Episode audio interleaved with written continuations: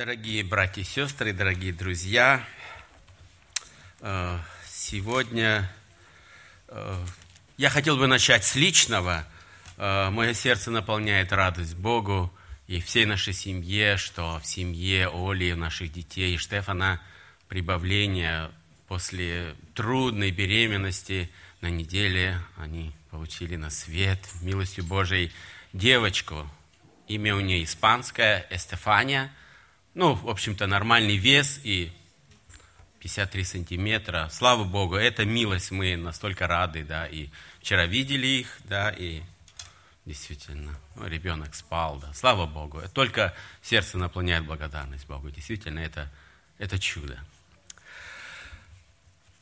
Сегодня я хотел бы предложить дальше рассуждать э, из текста, из посла, и, простите, из из Евангелия Иоанна, из пятой главы. Я коротко напомню, что перед этим было.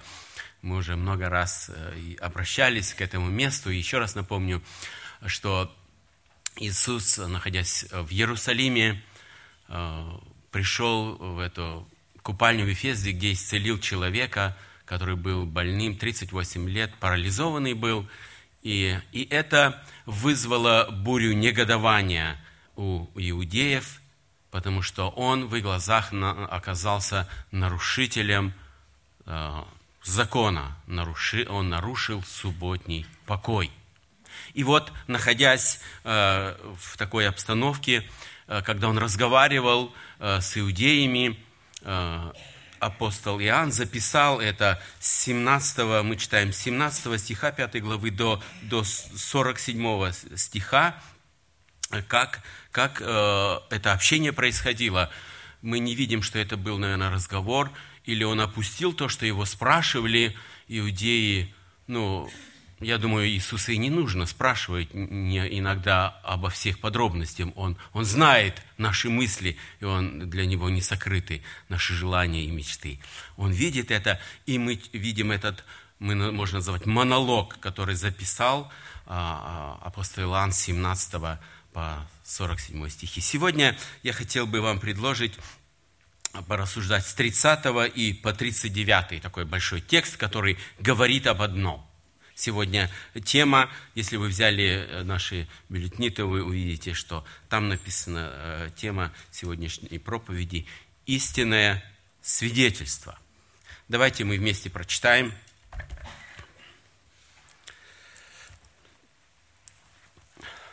послание, простите, Евангелие от Иоанна, с 30 по 39 стихи включительно. «Я ничего не могу творить сам от себя, как слышу, так и сужу, и суд мой праведен, ибо не ищу моей воли, но воли пославшего меня Отца. Если я свидетельствую сам о себе, то свидетельство мое не есть истина. Есть другое свидетельствующее о мне, и я знаю, что истина то свидетельство, которым он свидетельствует о мне. Вы посылали, вы посылали к Иоанну, и он засвидетельствовал об истине. Впрочем, я не от человека принимаю свидетельство, но говорю это для того, чтобы вы спаслись. Он был светильный, горящий и светящий, и вы хотели на малое время порадоваться при свете его. Я же имею свидетельство больше Иоаннова – ибо дела, которые Отец дал мне совершать, самые дела эти, мною творимые, свидетельствуют о мне, что Отец послал меня. И пославший меня Отец сам засвидетельствовал о мне, и вы ни голоса его никогда не слышали, ни лица его не видели, и не имеете слова его, пребывающего в вас, потому что вы не веруете тому, которого он послал. Исследуйте Писание, ибо вы думаете через них иметь жизнь вечную, а они свидетельствуют о мне. Прежде чем как э, начать э, вникать в это слово, что означает слово свидетельство, я хотел бы э, предложить немножко другое. Что означает слово наивность? Знакомое нам слово Э, я хотел бы просто вам напомнить, да, наивность. Что это такое? Это полное доверие к услышанному. Наивность – это полное доверие к услышанному. Кого всегда э, сравнивают с наивным. Наивный, как дитя. Именно дети, только дети способны э, полностью доверять своим родителям. То, что родители скажут, и они, как мы говорим, принимают это за чистую монету. Почему я говорю об этом? Израильский народ придерживался другого. Наверное, такого принципа, как и мы, наверное, уже слышали, доверяй, но проверяй. Само слово свидетельство – это или быть свидетелем означает сообщать что-либо, подтверждать что-либо, быть в качестве очевидца истину виденного или слышанного. Это быть очевидцем и утвердительно сказать, да, я знаю, я это видел и это присутствовал, и могу подтвердить, что значит быть свидетелем. Где используется свидетельство? Я думаю, мы э, в нашей жизненной практике знаем. Это часто встречается в судебных разбирательствах. Вызывает свидетеля, он должен подтвердить. При подписании важных соглашений свидетельство, печать и подпись означает, тот, кто это сделал, он подтверждает при рождении человека – тот, кто был, кто присутствовал, он потом подписывается под этим уркунда, свидетельством о рождении. Он утверждает, подтверждает, что действительно этот ребенок родился на свет, это не подлог, это не ложь. Бракосочетании знакомо нам, да? Присутствуют свидетели, они подписываются. Они утверждают, да, эти два молодых человека любят друг друга, и мы тому свидетели. Ну и, конечно же, при смерти, когда человек умирает, приходит, наверное, чаще всего это врач, который лечил его, который знает этого больного, и он ставит точно свою точно печать и роспись и говорит, этот человек, я знаю, что этот человек умер ненасильственной смертью. Если иначе, тогда происходит расследование. В Писании мы тоже нередко встречаем очень много э, говорится о свидетельстве. И самое интересное, да, если мы сейчас говорили это о живых людях, э, живые люди призываются в свидетель, но в Писании мы нередко встречаем, что именно неодушевленные э, предметы призываются в свидетели.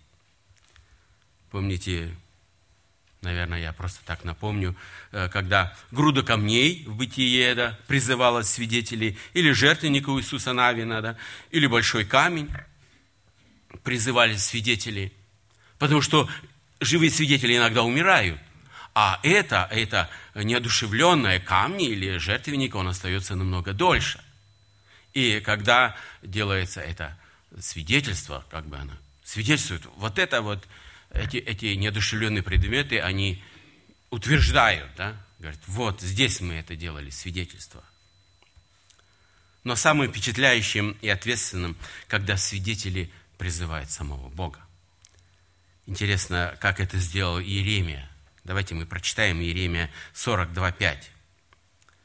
Они сказали Иеремии, Господь да будет между нами свидетелем верным и истинным в том, что мы точно выполним все, что, э, с чем пришлет тебя к нам Господь, Бог твой. Это остаток евреев, когда пришли к Иеремии и сделали такое свидетельство. В Писании мы именно в Евангелии Иоанна более 30 раз встречаем слово «свидетель» и образованный от этого глагол «свидетельство». Это говорит о, о важности самого свидетельства. Потому и сегодня мы хотим вникнуть, что же, что же стоит за этим свидетельством. И это не только сегодня Э, мы разбираем в послании, э, э, простите, в Евангелии от Иоанна, но и закон Моисеев, он уже, уже предлагал некоторые требования к свидетелям. Давайте мы прочитаем вместе, это написано во Второзаконии, 19 глава, 15 стих. недостаточно одного свидетеля против кого-либо в какой-либо вине и в каком-либо преступлении и в каком-нибудь грехе, которым он согрешил при словах двух свидетелей или при словах трех свидетелей состоится дело.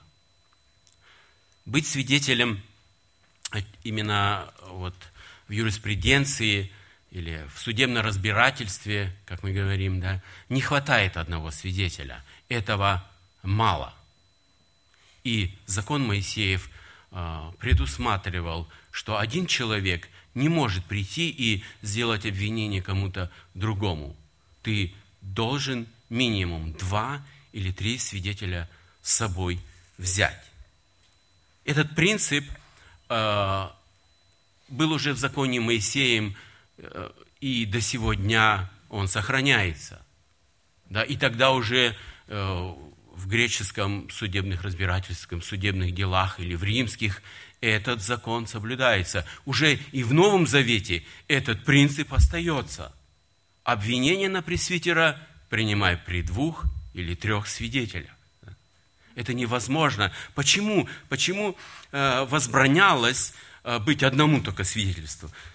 Быть свидетелем одним? Потому что за этим может скрываться эгоистический мотив – личная какая-то выгода. Значит, получается, э, иногда используют, оплачивают кому-то, проплачивают свидетелям прийти, с собой взять, и можно кого-то да, ложно обвинить.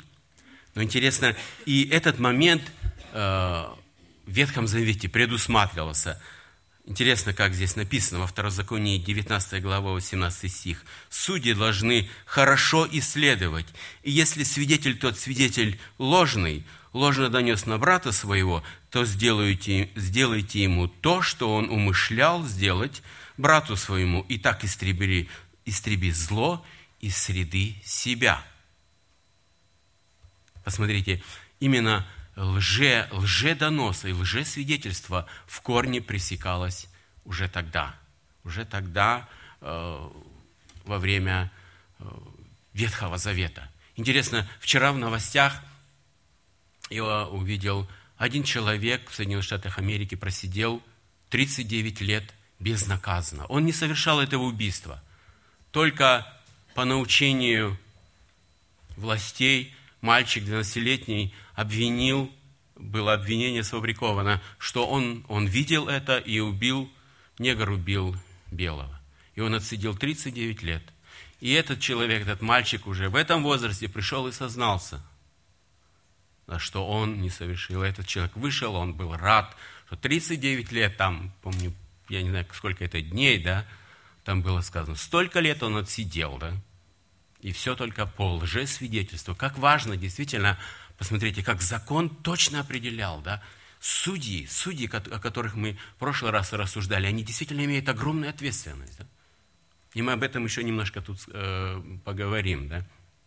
Почему это происходит? Как важно действительно быть э, и в праведности и судить праведно. Почему нужно свидетельство? Мы уже, видите, из этого вытекает следующее слово, да, как бы, лукавство. Да? Что такое лукавство? Лукавство, э, знакомый вам уже много раз цитированный Владимир Даль говорит, это, это кривление душой, это сознательное искажение событий или положений. Он говорит, что Э, корень слова лукавство производится, находится в слове лук. Вы знаете, что такое лук? Это изогнутая такая да, предмет из дерева, э, на которого натягивается э, тетива. Именно когда происходит вот это кривление душой и происходит лукавство, когда человек кривит душой, и это и есть лукавство. Наверное, это очень интересный вопрос для нас, да? Не знаю, может, вы встречали человека, дожившего до, ну, до среднего возраста, и который жизни своей ни разу не лукавил. Я не могу сказать утвердительно. И Иеремия говорит, да, Лукаво сердце человеческое более всего и крайне испорчено. Лукавство уже находится. Это, это э, то, то наследие, которое мы получили в, от Адама и Евы. Уже, уже сыночек, да? Помните, на вопрос Бога, где брат твой? Ответ. Наверное, это чистое, да, чистое лукавство, что я сторож брату моему. Посмотрите, и до сегодня еще это, да, эта цитата цитируется э, да, людьми. Что я сторож брату моему, да? Это явный пример лукавства. Но почему тогда это лукавство в данный момент надо было пресекать? Сегодня нельзя сказать, что именно сегодня все люди э, в таком ну, ажиотаже, надо на кого-то ну, что-то доносы писать или, или нет. Я далек от этого, чтобы говорить, но всегда, во все времена э, существует какая-то часть населения, которая грезит мечтами стать известностью и большой знаменитостью. Посмотрите, как сегодня. Да? Если у меня нет талантов, то я хотел бы, хотел бы э, чтобы мое имя вписано было в книгу рекордов Гиннесса. Это есть такая книга, где, где записаны самые выдающие достижения. Но ты не можешь просто так э, поставить антрак, отослать его туда и написать свое имя. Я могу сделать миллион приседаний. Если ты будешь этого добиваться, то приедет комиссия, свидетели и скажут, докажи пожалуйста, докажи, устроит тебе такое соревнование, и ты сделай этого. Это не просто так заявить, да. И в то время, действительно, то там, то здесь появлялись новоявленные императоры, вожди, пророки, мессии. В человеке движет это, э, это греховное чувство быть знаменитым и известным, прославиться э, среди кого-то.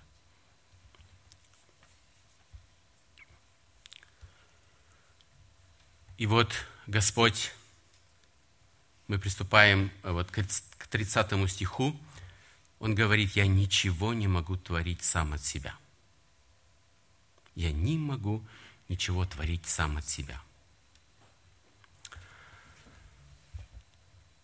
Не правда ли значительная фраза, да, и за которым скроется глубокий смысл? Я ничего не могу творить сам от себя. Другими словами, он говорит, наши отношения так близки, что я ничего не делаю отдельно без Отца. У нашего Спасителя не было и намека на своеволие. Он не желает и до сегодня ничего делать, чего не желает его Отец – не могу, это не означает, что Иисуса, находящегося здесь в человеческой плоти, не хватало физических сил что-то сотворить, что-то сделать самому. Но делать, делать против Отца что-то, это противоречит природе Иисуса. Может, это так просто сказано, но за этими словами кроется глубокий смысл я ничего не могу творить сам от себя. Смысл это состоит в единстве Бога Отца и Бога Сына. Действительно, это мы можем только сверху посмотреть на это, да, порассуждать немножко.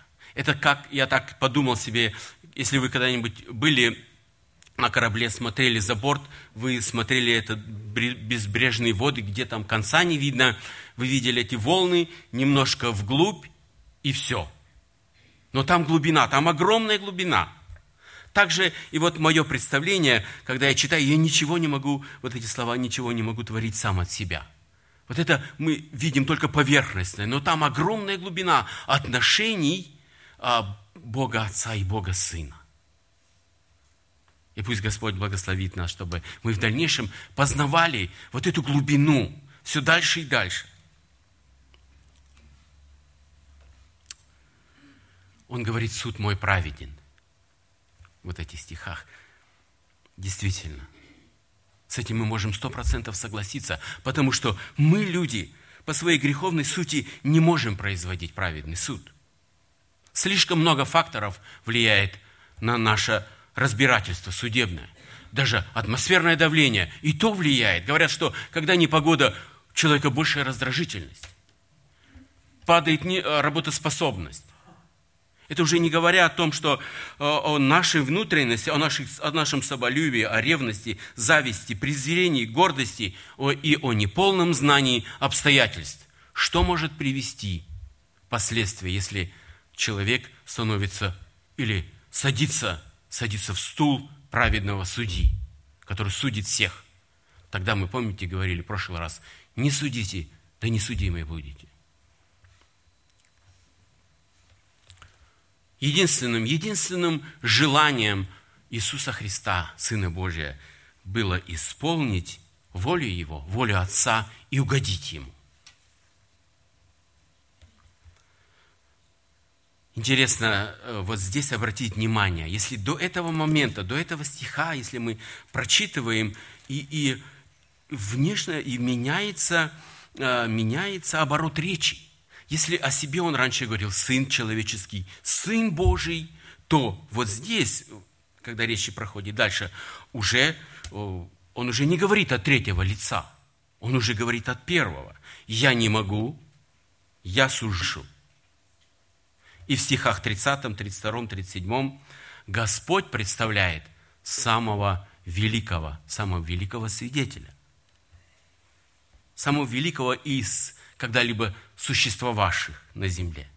Это его Отец. В 31 стихе мы читаем, мы видим, что он представляет себя свидетелем своего Отца. И этот вопрос, как мы уже говорили, крайне важен был для евреев. Они не верили тому что-то, какому-то э, заявлению. Им нужно было доказать. И Господь сам говорит – он начинает отвечать им с этого известного принципа. Одно свидетельство не считается. Наверное, для нас вот этот стих представляет какую-то сложность. Если кто знает э, и дальнейшее Писание, что сказано в Иоанна 8.14, э, то как раз наоборот сказано. Но если мы вникнем, да, в соответствии с законом Моисеем оказывается юридически недостаточным не по содержанию, а по количеству свидетелей. Свидетельство одного неистинным. Как раз об этом и хотел сказать Господь.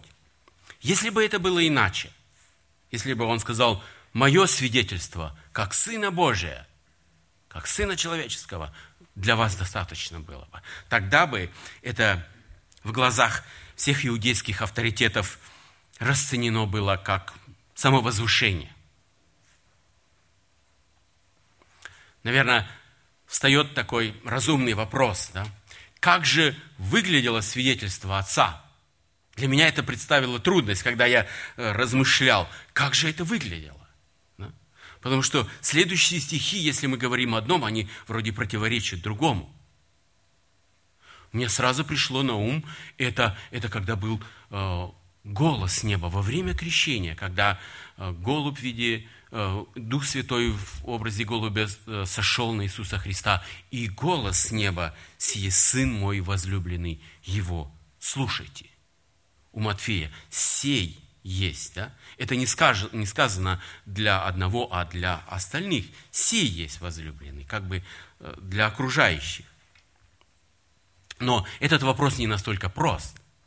Да? Или ответ на этот вопрос э, не только в этом заключается в гласе с небес, но он, хотя и сам, само вот это свидетельство было очень впечатляющим. Представляете, вы находитесь здесь и где-нибудь и слышите голос с неба. Я думаю, это бывало, люди падали низ и, и, и все, я погиб, да, считали.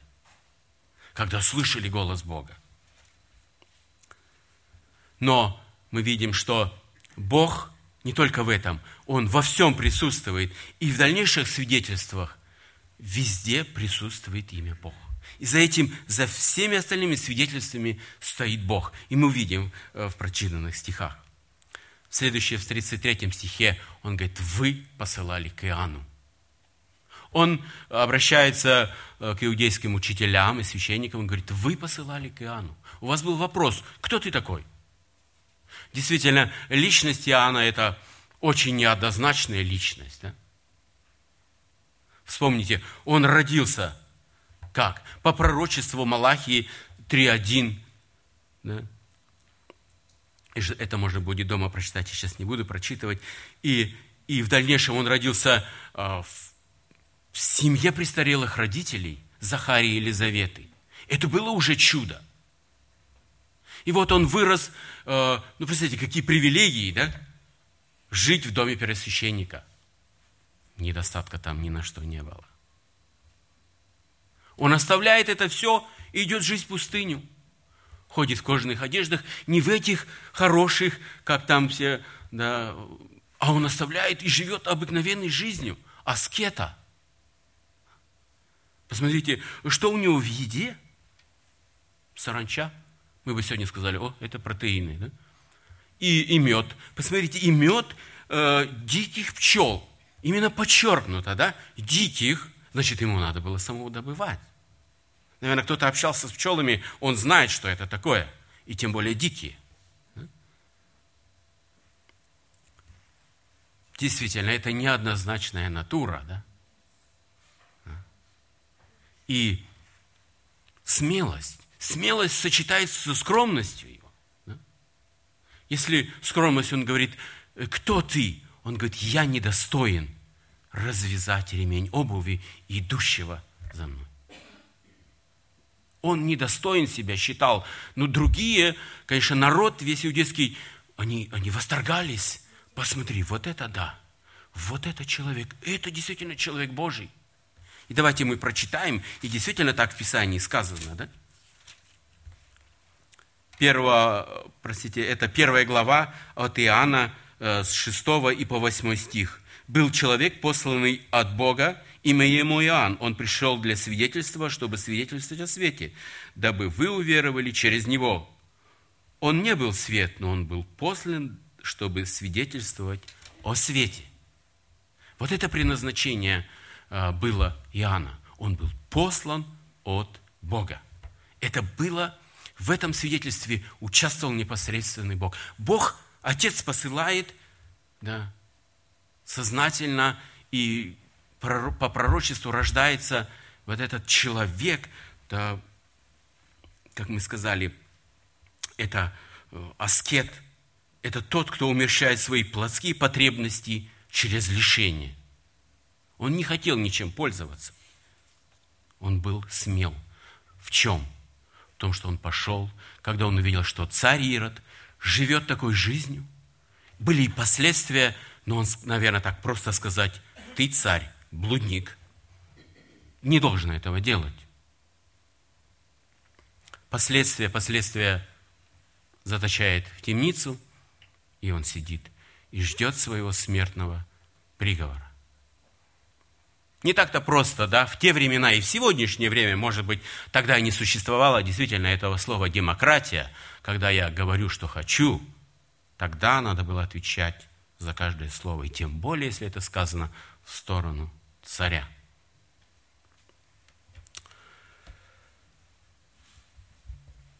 Действительно, предназначение было свидетельствовать о свете, и дабы все уверовали через него.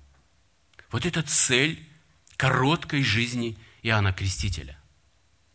Иудеям он пришелся по нраву. Они шли, весь народ шел туда, к Иордану, они крестились, они, они исповедовали свои грехи. Но часть, часть э, учителей, которые знали закон, которые вникли, которые считали себя глубоко они стояли и наблюдали. Они-то были уверены, им-то не надо каяться. Зачем? Мы-то и так уже, мы верующие, да? наследство верующий. Отец у нас Авраам. Это, это вот это вот народ простой, он грешит, он, он все, что не нужно, делает. Да? А мы-то прилично выглядим. Какие резкие слова он говорит. Порождение Ехиднины. Называет их. Это серьезно. Ехиднина, вы знаете, что такое. Это, да, это форма змеи. Да? Разнообразная такая. Не форма, а вид змеи. Представляете, таким словом да, назвали. Конечно, это вызвало у них и, и, и негодование. Они ожидали, во, им нравилось, говорит, вы приходили, им нравилось это, слушать, как он говорит к народу, он учит народ, им нравилось. Но они себя считали элитой. Зачем это нам? И что же прошло? Они ожидали больше. Они ожидали больше. Сейчас, в доказательство свое, что он человек от Бога, он им покажет много чудес. Это всегда связывалось. Да? Если человек от Бога, то он обязательно, его служение должно сопровождаться чудесами. И они ожидали. Но ни одного чуда, как мы читаем, он не показал. Он ни одного чуда не произвел. И что сделали иудеи? Они отвернулись. Когда его посадили в, тюрьм, в темницу, никто не пришел к Ироду, какая-нибудь делегация, слушай, мы вот тут священники собрались, и это неправильно, что ты делаешь. Это человек от Бога, ты не имеешь права его сажать. Ты будешь виновен пред Богом. Они подумали, нет. Он не совершил чудо. Что ищут, да, иудеи? Чудес. Для них это самое важное было. То, что самое важное. Да? Мы перейдем дальше. Перейдем к следующему свидетельству. Это третье свидетельство о том, что Иисус, Сын Божий, обещанный Мессия. Это Его дела. Это Его дела. Матфея 11, 4, 5 сказано. Это слова обращены э, Иисуса к Иоанну. Он говорит, пойдите и скажите, именно сидящему в темнице Иоанну, что слышите и видите. Слепые прозревают, хромые ходят, прокаженные очищаются, глухие слышат, мертвые воскресают, нищие и нищие благовествуют. Мы видим, что дела, э, которые совершал Иисус, они связаны в основном. В основном это, конечно, он общался, да, разговаривал, но это связано э, с чудесами. С чудесами. Приходилось ли вам, наверное, слышать такое поговорку «Слова учат, дела убеждают». Дела, которые сотвори, о которых говорит Господь, это чудеса, явленные а, в большом количестве и разнообразии. Но я хотел бы подчеркнуть, что чудеса Иисуса, Господа нашего – они резко отличаются от всех чудес, которые сегодня люди творят и тогда творили. Сегодня люди творят чудеса, чтобы удивить кого-то, да? устраивают шоу, чтобы себя прославить, себя показать. Вот как я умею. Удивитесь, вы так не умеете, я умею. Что это снова движет известность, знаменитость. Вот это, это дух гордости так проявляется. Да? Я исключительный, вы не можете. Но те чудеса, которые сотворил Иисус, они в корне отличаются. Там инока на какое-то шоу. Хотя они по количеству, посмотрите, мы и скоро мы когда-нибудь придем, если Бог позволит, когда Он насытил э, вот это огромное количество людей. То, что делал Господь, это в основе всех его чудес лежит любовь, сострадание и милость. Помочь, облегчить жизнь. Цель – вмешательство Господа в естественные законы природы. В заключение я хотел бы сказать еще о, о, вот, о чудесах, о делах, которые совершил Иисус Христос. Свидетельство э, уже многоопытного человека в жизни, который научен, это Никодим – он, когда пришел к нему ночью, 3 э, глава, 2 стих говорит, Евангелие от Иоанна, «Рави, мы знаем, что ты учитель, пришедший от Бога». Я еще раз подчеркиваю, пришедший от Бога. Ибо таких чудес, какие ты творишь, никто не может творить, если не будет с ним Бог. Этот человек действительно засвидетельствовал. Да, с тобой Бог. Это однозначно.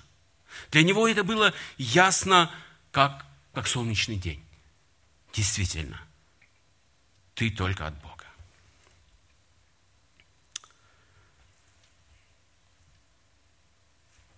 Подойдем уже мы к заключительным стихам 37 и 39, 38 и 39.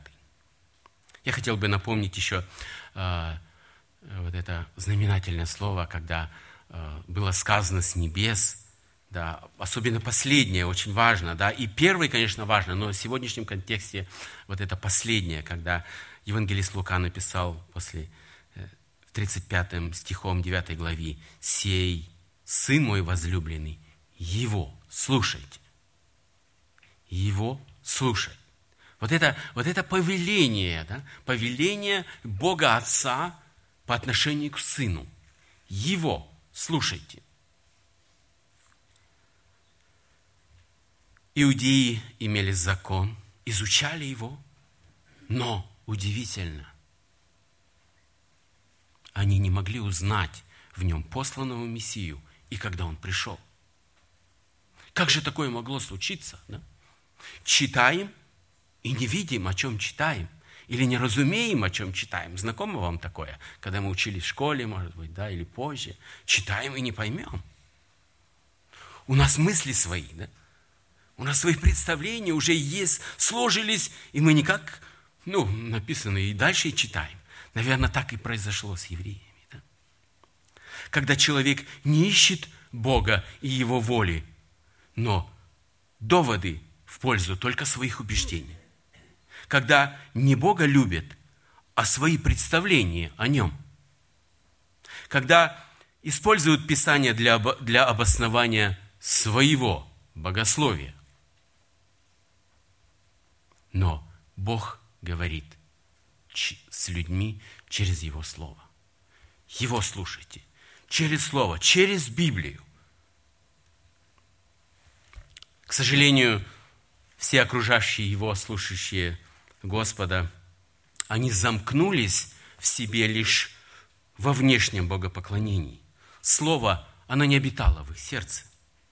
Она окаменела. Она окаменела. Вера их настолько ослабела, что они отказались верить в того, кого послал Бог. Они смотрели на Иисуса как, как на обычного человека, подобного им. И это совершали с упорным постоянством. Иисус говорит, исследуйте Писание. Говорит, они свидетельствуют обо мне. Как еще более непонятно, да? Как еще объяснить было, да? Ну как доступнее еще им объяснить? Действительно, исследуйте Писание. Это призыв и сегодня к нам. Я понимаю, что я в этом еще далек, очень далек от совершенства. Я радуюсь за тех, кто действительно уже делает эти благословенные шаги. Потому что истина, она не открывается просто так при поверхностном чтении. Она сокрыта подобно сокровищу. И нужно приложить для этого немало усилий, чтобы вникнуть в эту истину. Что значит исследовать Писание? У меня есть такие четыре пункта. Это согласиться, подчиниться, внимать и передавать. Признать, ну я изъясняю, первый пункт, признать за истину прочитанное, подчиниться учению, удерживать прочитанное в уме и передавать другим. Некто сказал, земную науку надо понять, потом полюбишь ее. Божественную надо полюбить, потом поймешь. Очень важное действительно заключение этого человека.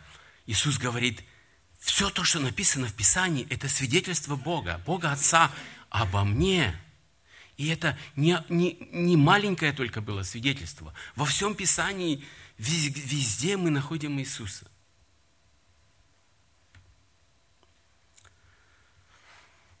Господь говорит, пред вами стоит обещанный пророк, царь из дома Давидова, великий первосвященник.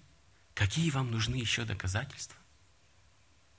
Он приводит эти четыре доказательства – или свидетельство своего посланничества, что Он есть Мессия. Но, но в ответ неверие. Один человек сказал, неверие порождается не недостатком доказательств, но нежеланием верить. Нежеланием верить. Это основа. Это основа. Не то, что я, у меня, вот если бы вот сейчас гром или что-то там да, с неба, тогда бы я поверил. Но нежелание нашего сердца остается безрезультатным. Действительно, мы сегодня порассуждали о свидетельстве, очень важном аспекте в Священном Писании. И в жизни нашей, как мы уже видели, да, это очень важно. Вы помните, когда Иисус прощался со своими учениками в Деянии апостолов, я подскажу, что написано. «И будете мне свидетелями».